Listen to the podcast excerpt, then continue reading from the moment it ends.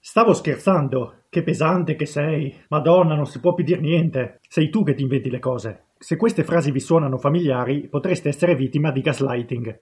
Che cos'è il gaslighting? Ne parliamo dopo la sigla.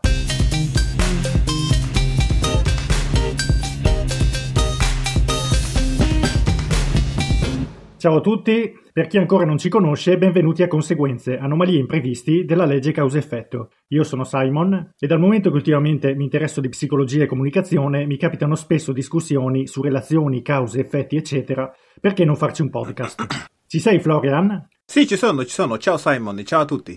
Oggi parliamo di un tema molto caldo, il gaslighting, perché ogni nostra azione ha le sue conseguenze. Allora, ehm, che cos'è il gaslighting? Praticamente il gaslighting è, è, un metodo di manipolazione che usano i narcisisti per poter controllare le proprie vittime. Eh. Consiste in un far dubitare della realtà esterna o interna delle loro prede, sì. in modo che queste persone qui cominciano a dubitare di tutto, anche mm. dei propri familiari, eh, degli amici prossimi o anche delle cose che hanno acquisito nella loro mh, mm, vita eh, lavorativa, eh, accademica, se hanno fatto dei studi spinti fino all'università okay. o cose simili. Questo sarebbe il gaslighting. Il gaslighting, diciamo, eh, si divide in quattro fasi. L'idealizzazione, la svalutazione, lo scarto e l'aspirapolvere.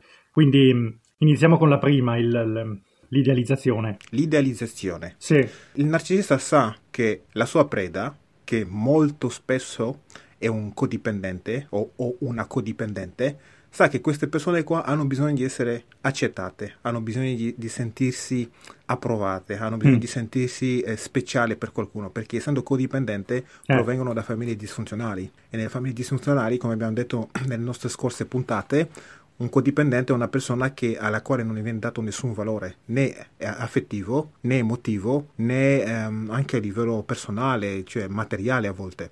Mm. Okay? E quindi quando un narcisista si trova di fronte un o una codipendente, sì. lui gioca molto su questa cosa qui. Quindi lui dice a questa persona le cose che sa che ha voglia di sentirsi dire. Infatti sì. E questo inevitabilmente ha un effetto molto uh, attraente da parte del codipendente. E quindi questa è la prima fase, che okay. è la fase che viene chiamata love bombing a livello tecnico inglese, no? La seconda? Poi la seconda fase è quando la persona viene svalutata, perché tutto quello che il narcisista le ha detto inizialmente, quindi dicendo che tu sei la persona più speciale che ho mai incontrato nella mia vita, i tuoi traguardi sono impressionanti, eccetera, eccetera, eccetera. Eh. Tutte queste cose nella fa- seconda fase vengono svalutate, sì. vengono minimizzate. Di solito lo fanno in mezzo a persone, okay? mm, sì, perché infatti, più sì. persone ci sono intorno, meglio è. In questa maniera la persona quando viene svalutata dal narcisista sente una vergogna che... È, insostenibile, all'improvviso, in un contesto in cui non te lo aspetti. La terza fase è quella dove il narcisista comincia proprio a scartarti, ma quando scarta lo fa in maniera molto violenta, okay. specialmente psicologicamente parlando sì. perché non, non, non, serve, non, sempre serve essere violento fisicamente. Eh, molto spesso loro preferiscono farlo a livello di parole, cioè diciamo che loro feriscono con le parole, usano le, le parole come dei coltelli e quindi soprattutto nella fase proprio di scarico. E quindi nella fase di scarico lui in generale questo è il momento in cui vi mostra la sua vera faccia quando vi scarica, perché lì proprio scatena tutto l'odio, tutta la rabbia, tutto, tutte le invidie che si è trattenuto quando interageva con la persona che adesso sì, sta scattando, sì, lui libera tutto in questo istante. Poi la quarta fase, eh. di solito, è quando la persona decide di allontanarsi dal narcisista perché non, non, ne può più.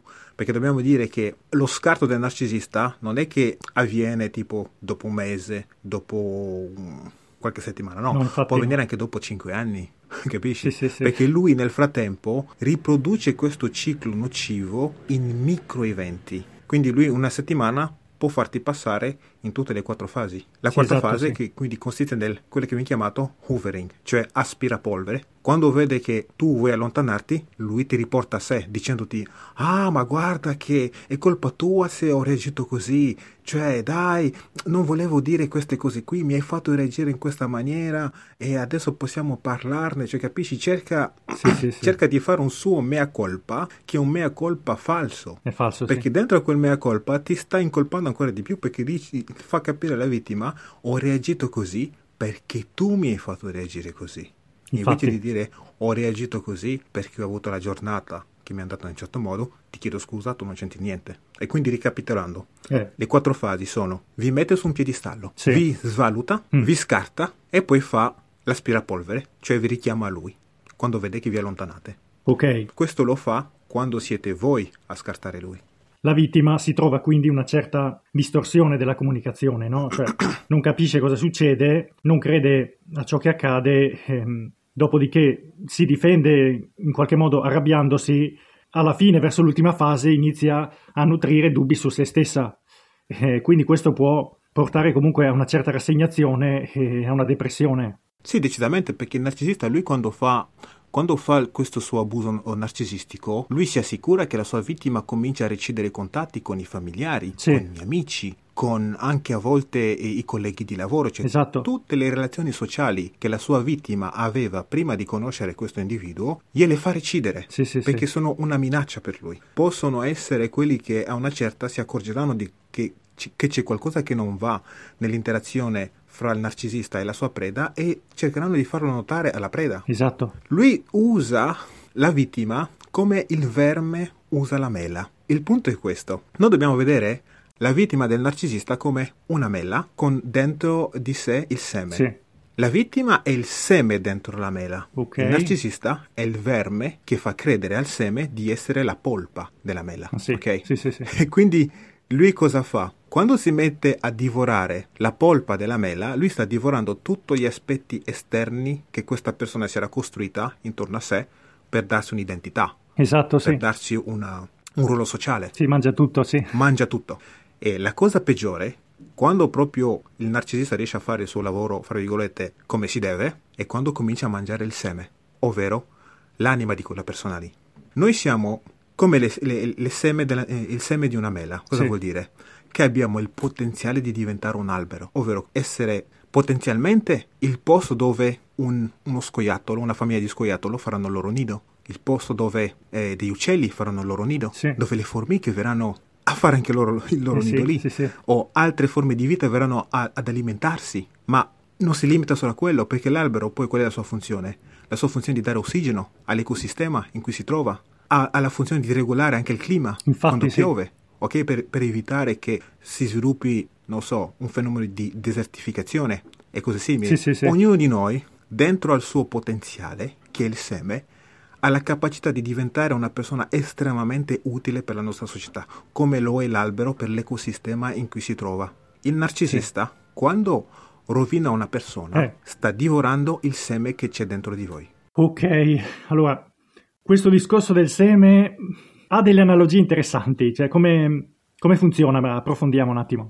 Allora, il discorso è questo qua, perché il seme si sviluppi ha bisogno comunque di certe difficoltà, Mm. perché se noi vediamo come si sviluppa il seme di una mela, lui ha bisogno che ci, che ci siano delle forme di vita che vengono a mangiare la mela, in modo che poi quel seme venga eh, digerito, cioè non digerito, venga assimilato nel, nel corpo dell'animale che lo mangia, in modo che poi questo animale, quando andrà da un'altra parte, lontano dall'albero di origine, quando lui espellerà il Sì. seme perché non sarà in grado di digerirlo, quel seme poi trove- dovrebbe Eh. trovare un posto ideale per cominciare a crescere e diventare l'albero che dovrebbe diventare, perché se quel seme provasse a svilupparsi vicino all'albero dal quale è caduto, non succederà assolutamente nulla.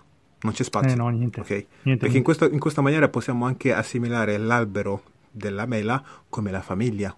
Bisogna, specialmente quando si proviene da famiglie disfunzionali, bisogna allontanarsi da un po' dalla famiglia per poter essere in grado di, di svilupparsi. Esatto. Come il seme, se lui cade vicino all'albero che lo ha generato, Sì. non riuscirà mai a svilupparsi come dovrebbe. Sì, perché trova le, le radici dell'altro albero, del- dell'albero a cui appartiene, no? Cioè, sì, gli potrebbero impedire, diciamo, di, di- di svilupparsi, di crescere. Esattamente, esattamente, vedi, questo è il punto. Quando questo seme qua viene assimilato da, diciamo, un uccello, ok, che lo mangia, però non lo digerisce, quando quel seme va all'interno del sistema, Mm. del cor- del eh, sistema interno del- dell'uccello, Eh. per lui è una difficoltà. Queste difficoltà qui sono l'equivalente delle nostre difficoltà nella vita. La difficoltà quando ti distacchi dalla famiglia a cercare un lavoro, Sì, a sì, cercare sì. un- un- una casa, un, un posto sicuro, un compagno, una compagna sicura. E dopodiché, una volta che tu ti, conso- ti consolidi, è lì che comincia a crescere, come appunto il seme, una volta che ha fatto tutto il percorso che doveva fare all'interno del corpo dell'animale che lo ha, che lo ha mangiato, sì. quando viene espulso, una volta che trova il terreno, il terreno uh, fertile, comincia a svilupparsi e a, a um, esprimere il suo vero potenziale, che appunto è quello di, di diventare un albero che contribuisce a rendere viva la foresta. Allora io so che comunque ci sono tre tipologie di gaslighter eh, riconoscibili.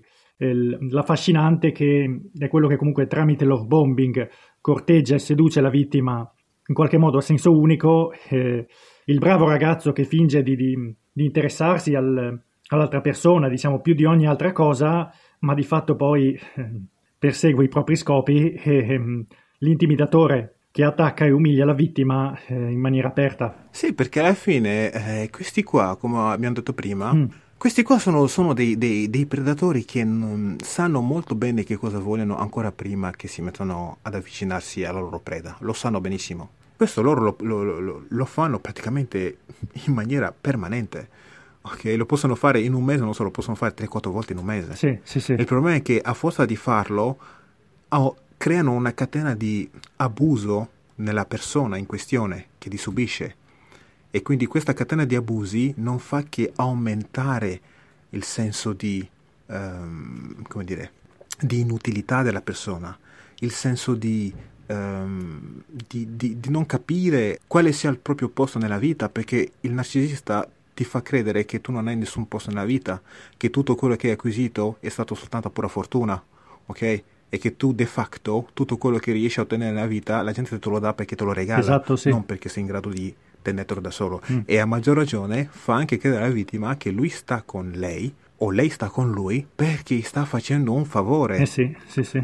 Quindi capisci come farsi bombardare da messaggi del genere in maniera continua, prendiamo un esempio estremo, per dieci anni, mm. cioè tu il seme lo hai divorato, cioè non L'hai fatto a pezzi. Ma senti una cosa, e, e, quindi per quanto riguarda il come riconoscerli? Come riconoscerli? Allora, di solito uh, li riconosci perché loro quando arrivano ti danno tutto e troppo subito.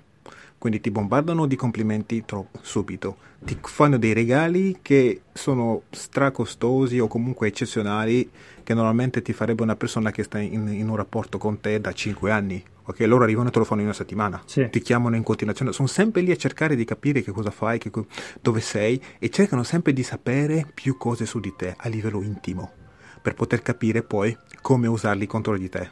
Sì, diciamo che un, un gaslighter tendenzialmente eh, si comporta come fosse onnipresente, non, non, ha empatia, non si assume mai responsabilità per, per i propri errori, per, per, le proprie colpe, dà messaggi discordanti per destabilizzare l'interlocutore vittima ed è ossessionato dall'immagine. Diciamo che lui per poter fare il suo lavoro, per poterlo fare bene, ha bisogno che tu gli dia informazioni su, su di te, ha sì, bisogno di sì, capire sì, quali sono le, debole- le, tue debolezze, mm. ha bisogno di capire quali sono i, i traumi più profondi che hai subito nella tua vita, ha bisogno di capire anche qual è la tua struttura familiare, ok?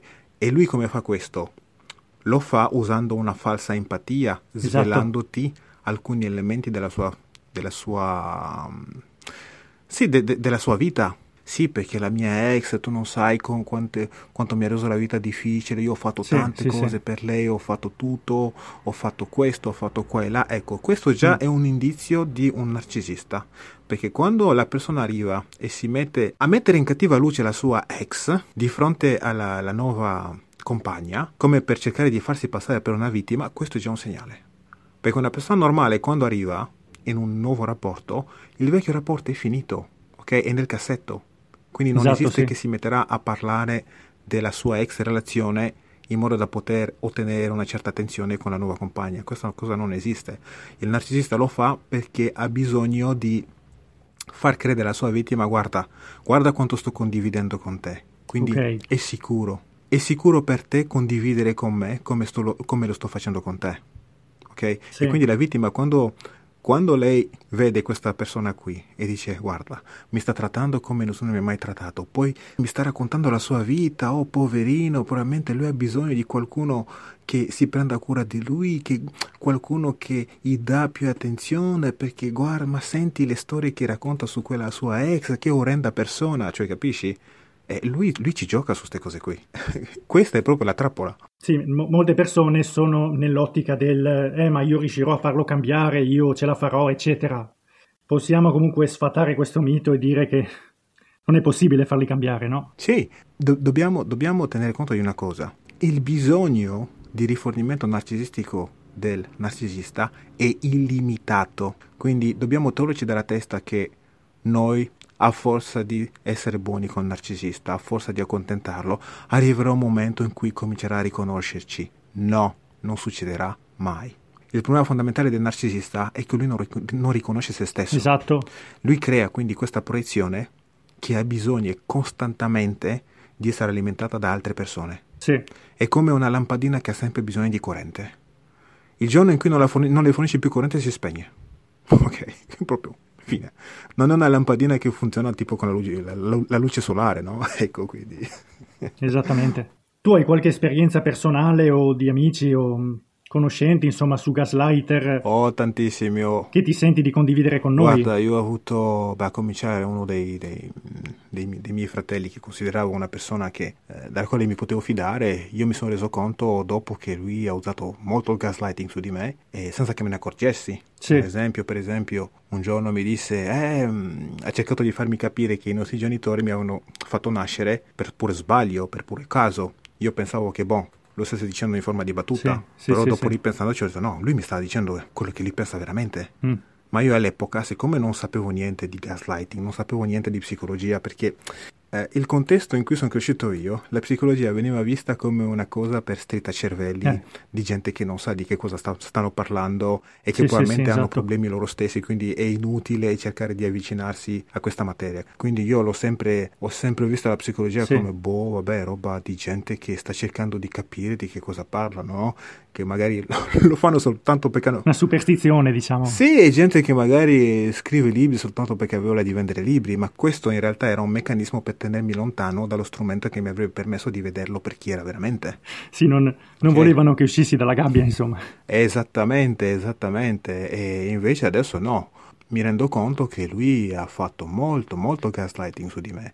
Lui, come anche altre persone che consideravo dei amici. Esatto, sì, sì, sì. Non so, si va in serate e poi stranamente si fa una battuta che nasconde un accoltellamento sotto e lo fanno sempre quando ci sono le persone, quando siete da soli sono sempre buoni, sembrano i migliori amici che tu abbia mai potuto avere nella tua vita, ma quando siete in mezzo a persone, specialmente se ci sono ragazze che a loro interessano, loro devono assolutamente farti passare per lo zimbero di turno, lo sfigato di turno e lo fanno facendoti anche sentire esatto, male, esatto. perché sì, tu sì, poi sì. ci rimani male, hai veramente l'impressione di essere stato colpito, sì, sì, sì. però non riesci a capire come mai. Quindi sì, questo è.